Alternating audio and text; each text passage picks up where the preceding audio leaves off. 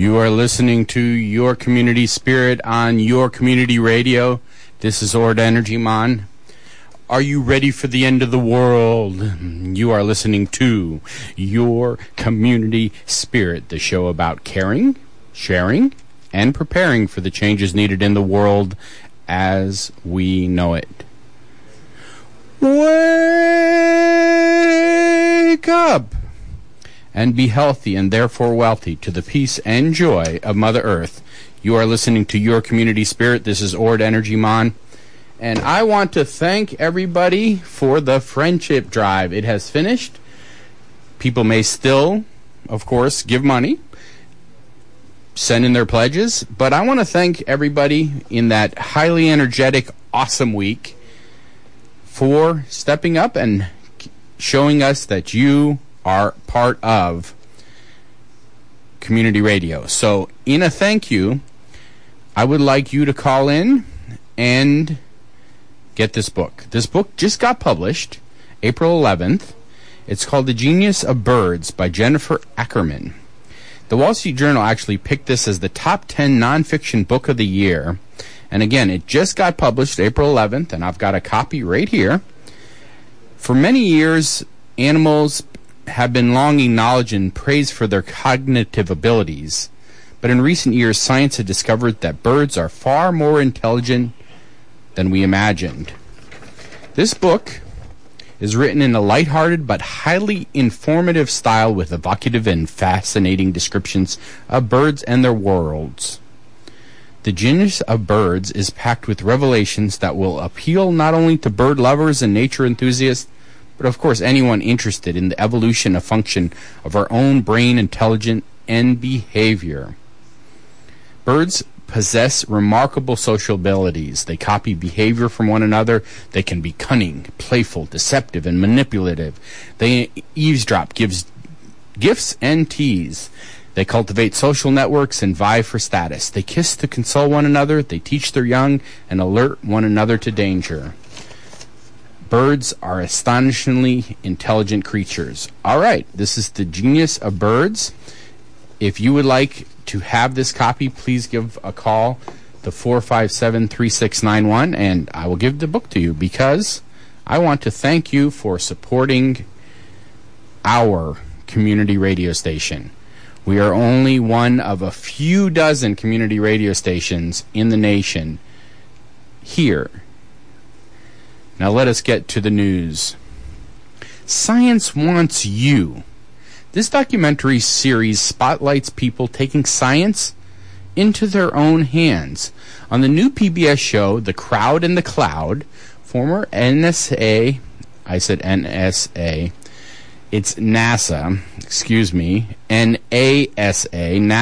chief scientist introduces us to citizen scientists. These everyday folks helps professional scientists by gathering boots-on-the-ground data, testing air quality, tracking mosquitoes, measuring rainfall. Take these New York City high schoolers who are working at the Jamaica Bay National Wildlife Refuge after it was devastated by Hurricane Sandy.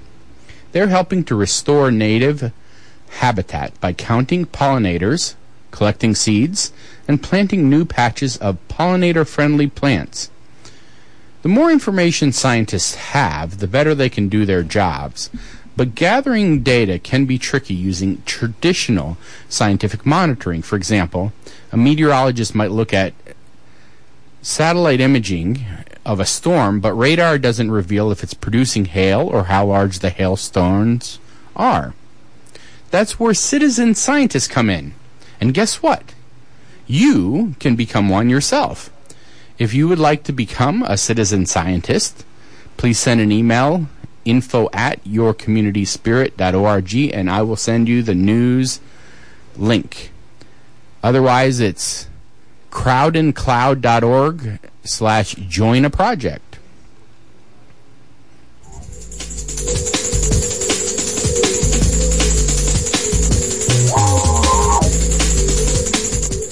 So you're telling me there's a chance? Could we get climate action from Republicans? Energy Secretary Rick Perry is back in Texas this week to celebrate the fact that the state's largest coal plant is now outfitted with the world's largest carbon capture kit. Last week, the agribusiness giant Archer Daniels Midland cut the ribbon on a plant in Illinois that points its smokestacks down rather than up. This could be the beginning of a new wave. The Republican-led Congress is considering bills that could lay the groundwork for more, a lot more, carbon capture plants.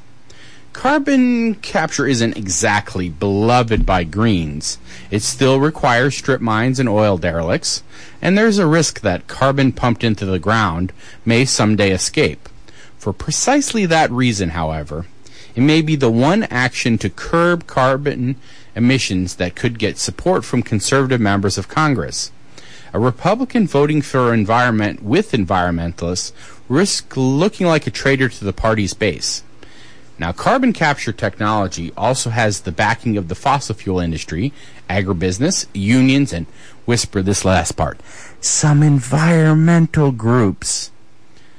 Quote, carbon capture is in one area where you can actually imagine cooperation on energy policies these next few years. Paul Bledsoe, a senior energy fellow at the Progressive Policy Institute. After all, Republicans hoped to make good promises that they could create energy jobs somehow. Coal jobs, unfortunately, alone aren't going to cut it.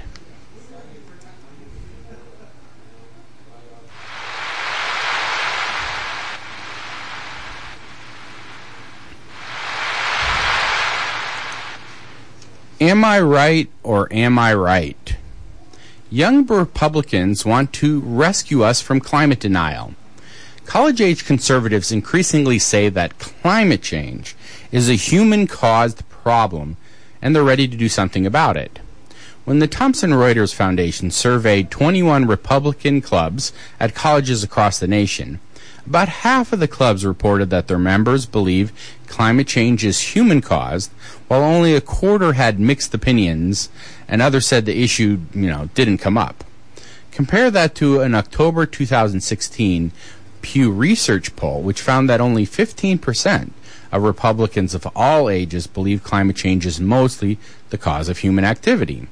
According to experts, the age gap is acknowledging climate scientists in acknowledging climate science may signal a coming shift among Republicans from party line denial to widespread concern. Quote, when our generation is in power, we will take climate change much more seriously, end quote. Grace Woodward, president of the Republican Club at Davidson College in North Carolina, told Reuters, if she's got anything to do with it, then we look forward to a day when the Republican caucus in Congress isn't made up of mostly climate deniers. That day couldn't come soon enough.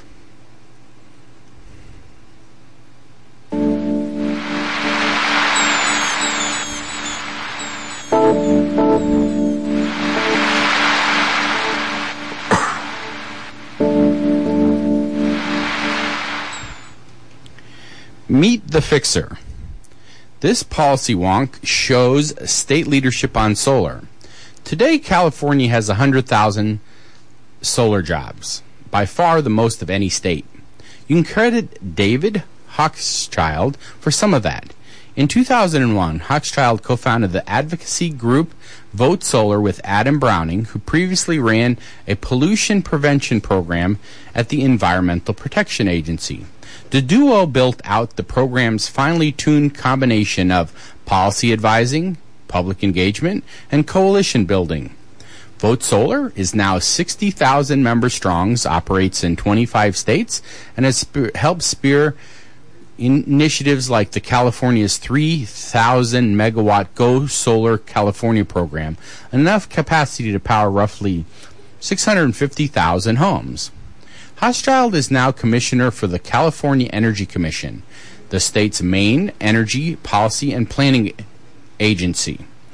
He and his team have funded early-stage biofuel projects, crafted emergency policy responses to California's drought, and released energy standards for next-generation light bulbs. Hochschild embraces the idea that more and more states will look to California as a leader in clean energy. Quote, "You can't stop rooftop solar now," he says. The Mouse That Roared. That's the title. A teeny Iowa paper just won a Pulitzer Prize for tackling farm pollution. Let me read that again. A tiny Iowa paper just won a Pulitzer Prize for tackling farm pollution. This year's prize for editorial writing went to Art Cullen at the Storm Lake Times. His winning series of editorials was about the fertilizer runoff that contaminates rivers that provide drinking water for the people of Des Moines. The Des Moines Water Works got tired of spending millions of dollars to filter nitrate pollution out of the city's water supply, so it sued upstate regulators, as Grist Magazine reported in 2015. As the lawsuit progressed, Cullen revealed in his editorials that big ag corporations were helping to fund the defense against the case. Now, Cullen is clearly on the side of water drinkers.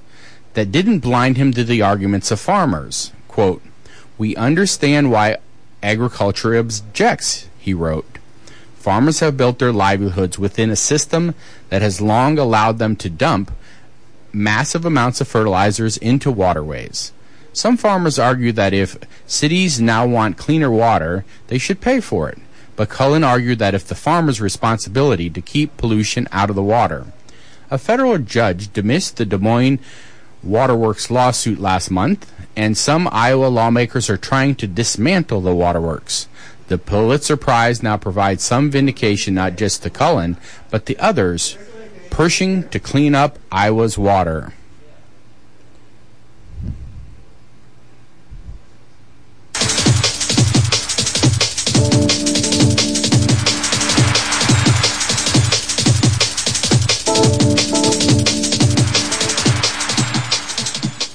In news closer to home, really windy city, Chicago wants to dominate in renewable energy. Wait a second. I never thought I would read this title. Chicago wants to dominate in renewable energy. Mayor Rahm Emanuel announced this week that the city plans to power all of its public buildings with clean energy by 2025. To put things in perspective, Chicago's municipal buildings and equipment account for about 8% of the city's electrical consumption. If Chicago follows through on the commitment, it'll beat out Las Vegas to become the largest U.S. city to make the transition. Chicago plans to meet its goal through a combination of solar and wind projects in the city, clean energy supplied by utilities, and renewable energy credits. Quote, "As the Trump administration pulls back on building a clean energy economy, Chicago is doubling down," end quote, said Emanuel. He was referring to President Trump's recent executive order aimed at dismantling President Obama's clean power plan, which was intended to move the country toward renewable energy. We've said that the cities would lead the way on climate change in the Trump era, and now Chicago is actually showing how that's done.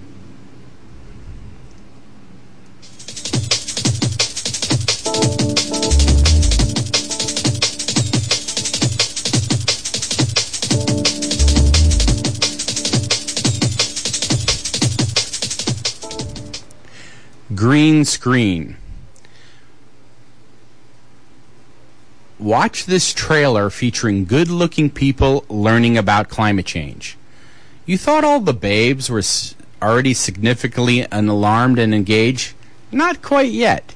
The new documentary, Tomorrow, follows Inglourious Bastards actress Melanie Laurent and activist director Cyril Deon as they come to grips with the fact that climate change is going to seriously screw up both their days and their children's forever and ever.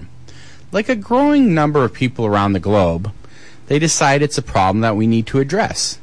The two travel around the world to learn about creative alternatives to the future that Trump, etc., are designing for us. Now tomorrow, the new documentary tomorrow will open in San Francisco today, April 14th, and in New York and Los Angeles on April 21st. Not exactly the places where the message is most needed, but, you know, if you go see the film in one of those cities, there's a better chance it will get distributed where it'll do the most good. If you would like the link to watch the trailer featuring good-looking people learning about climate change, send us an email, info@yourcommunityspirit.com.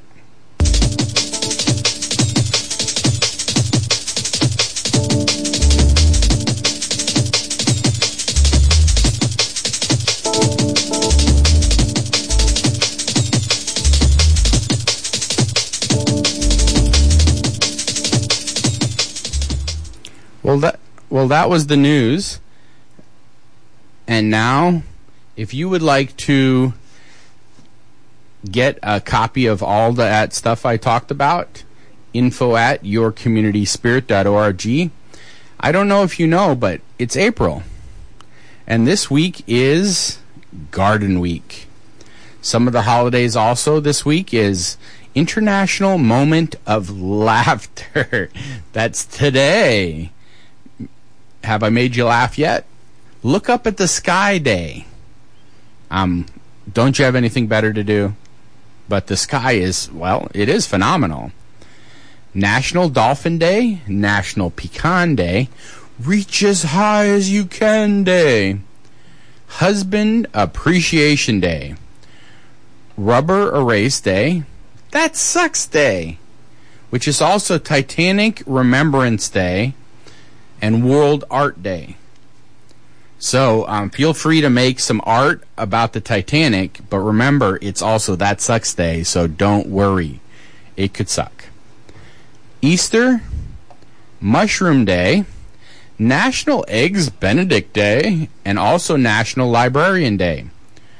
Did you know that the 16th is National Stress Awareness Day? It's also Save the Elephant and Bat Appreciation Day and blah, blah, blah, blah, blah, blah. I mean, it's just three blahs day. And National Cheese Ball Day. Coming up is Pet Owners Independence Day on the 17th and International Juggling Day. That probably applies to multitasking office workers, too. That's the 18th. The 19th is National Garlic Day. The 20th is National High Five Day, and for some reason I don't like it. But it's also Volunteer Recognition Day, so give a volunteer a high five. April is Earth Month, and so in the community at SIU, they would like to celebrate the Earth year-round. However, April 22nd is Earth Day, and April 28th is Arbor Day. And SIU is treating the entire month of April as Earth Month. Since events occur campus and wide and in the community, the Sustainability Office has created a calendar to help you know what's happening. If you would like to, I mean, this is so detailed. We're talking tons of stuff. I can email it to you, info@yourcommunityspirit.com. So you can see all the stuff that's happening. Otherwise, sustainability.siu.edu has some more information. One of the events for Earth Month is sign-making events for Climate and Science March. That's today at 2 p.m. at the Carbondale Unitarian Fellowship. Make your own sign for the People's Climate March and the March for Science. I probably should look up when those dates are. I think both of them are right around Earth Day. Bring your own cardboard and supplies or use those provided. Make your own sign and maybe a few extra for other marchers. Let's send a message to our leaders in the world in solidarity with marchers worldwide. Coming up on Saturday, All Species Puppet Making Parade. This is the last puppet making workshop before the parade. The beloved puppetistas invite you to the last puppet-making workshop. Come make your puppet. Stop by and say hello. That the All Species Puppet Workshop is at Carbondale Main Street Saturday at 10 a.m. And I'm sure that'll be for a few hours because puppets take some fun time to make, right? Also on Saturday, the Labyrinth Peace Park Restoration Group. Saturday, April 15th at 1:30 p.m. at Guy House Interface Center. New members are welcome. If you like the Labyrinth, that's a question. Have you ever been to the Labyrinth Peace Park? It is in the park right next to the Guy House and Harbaugh's Cafe. If you like the Labyrinth and want to learn more about the restoration project, upcoming events, what you can do to help, this is a good opportunity to get involved. Labyrinth Peace Park Restoration Group, Saturday at 1:30 at Guy House Interface Center. Now, if any of these happenings you didn't get everything, please feel free to email me, info@yourcommunityspirit.org, or if you have a happening you want us to announce on the radio, there's two ways you can get it on here. The best, of course, is to email us, info@yourcommunityspirit.org, and also post it on the WDBX.org calendar page. This is where most of us DJs and talk show hosts get our happenings and what we talk about that's happening in the community. You can get on there, sign up, and fill out the form. It's not that difficult. WDBX.org calendar page. Coming up on Sunday, the New Humanist Forum, Unexplained Consciousness Events. Sunday, April 16th at 12:15 p.m., Carbondale Unitarian Fellowship. We've all had these experiences, a premonition of an event that really does happen, or a sudden awareness of a loved one in crisis. Join Robert DeFilippis for a discussion about his book, Unexplained Consciousness Events, Exploring the Possibilities. One does not need to have read the book to participate. Robert DeFilippis has written written op-eds for regional newspapers and currently writes for Opt News and NationOfChange.com. He has authored 5 previous books and several dozens of published essays on topics such as science, religion, social events, and other idiosyncrasies. Man, my brain and my mouth can't keep up anymore. Of human social constructions. The New Humanist Forum is a member-led group devoted to exploring together all the many facets of what it means to be truly human. You don't have to be a fellowship member. The community is invited to this free event. Also, mark your calendar for the Native Plant Giveaway, Wednesday, April 19th through Friday, April 21st, 10 a.m. to 2 p.m. on SIU Carbondale. During Earth Week, SIU's Environment Club, SIU Sense, that's Students Embracing Nature, Sustainability, and the Environment, invites you to take home a native plants. Potential available species include a Shasta daisy, purple coneflower, yellow coneflower, bee balm, butterfly milkweed, and black-eyed Susan. They plan to be set up in the Fainter Breezeway. Stay tuned. For more information, contact Megan at SIU Sense or SIUSense@gmail.com. Well, when I don't have Tree Song to be here to chat with me, I tend to get through the news very quickly. So I'm about 2 minutes early, which means I get to reiterate the fact that I'm giving away this book that just got published. The Genius of Birds by Jennifer Ackerman. This was just published on the 11th, and of course, somehow I got an early release copy because we usually are behind in the news. The Genius of Birds, this book is written with a light but assured touch. Her prose is rich in fact, but economical in delivering it. Fans of birds and all their diversity will want to read this one. If you give a call at 457-3691, I will give you a copy of this book about birds. Just published, brand new. 457-3691. I look forward to seeing you on the radio again next week. And if you would like your happenings to happen, send an email to info@yourcommunityspirit.org.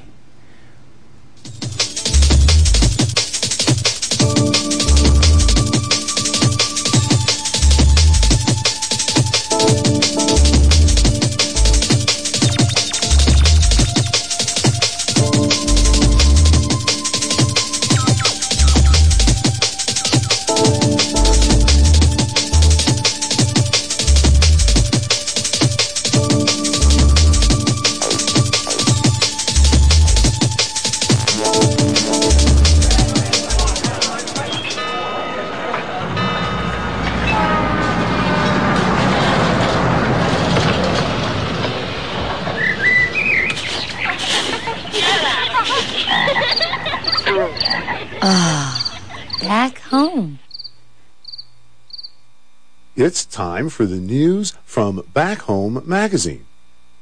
This week's news is about a building technique called straw bale construction. Did you know that you can build a garage, a workshop, even a home using bales of straw coated with mortar? Contrary to what we learned about the big bad wolf huffing and puffing to blow down the little pig's straw house, real-life straw bale buildings are extremely durable. In fact, straw bale structures that were built at the turn of the last century in Nebraska are not only standing, but some are still lived in today. In the arid climate of the Southwest and California, new homes are being built with straw bales. In the Deep South, with the heat and humidity, a straw bale house in Alabama is listed in the official National Register of Historic Places. So, even if straw bale buildings strike you as unusual and possibly amusing, it's not a new idea, and there are good reasons why folks are taking a closer look at this technique. First and foremost, it's inexpensive. Construction costs can be as low as $5 a square foot. Compared to a conventional cost of $75 a square foot and up, it's not hard to get a frugal person's attention.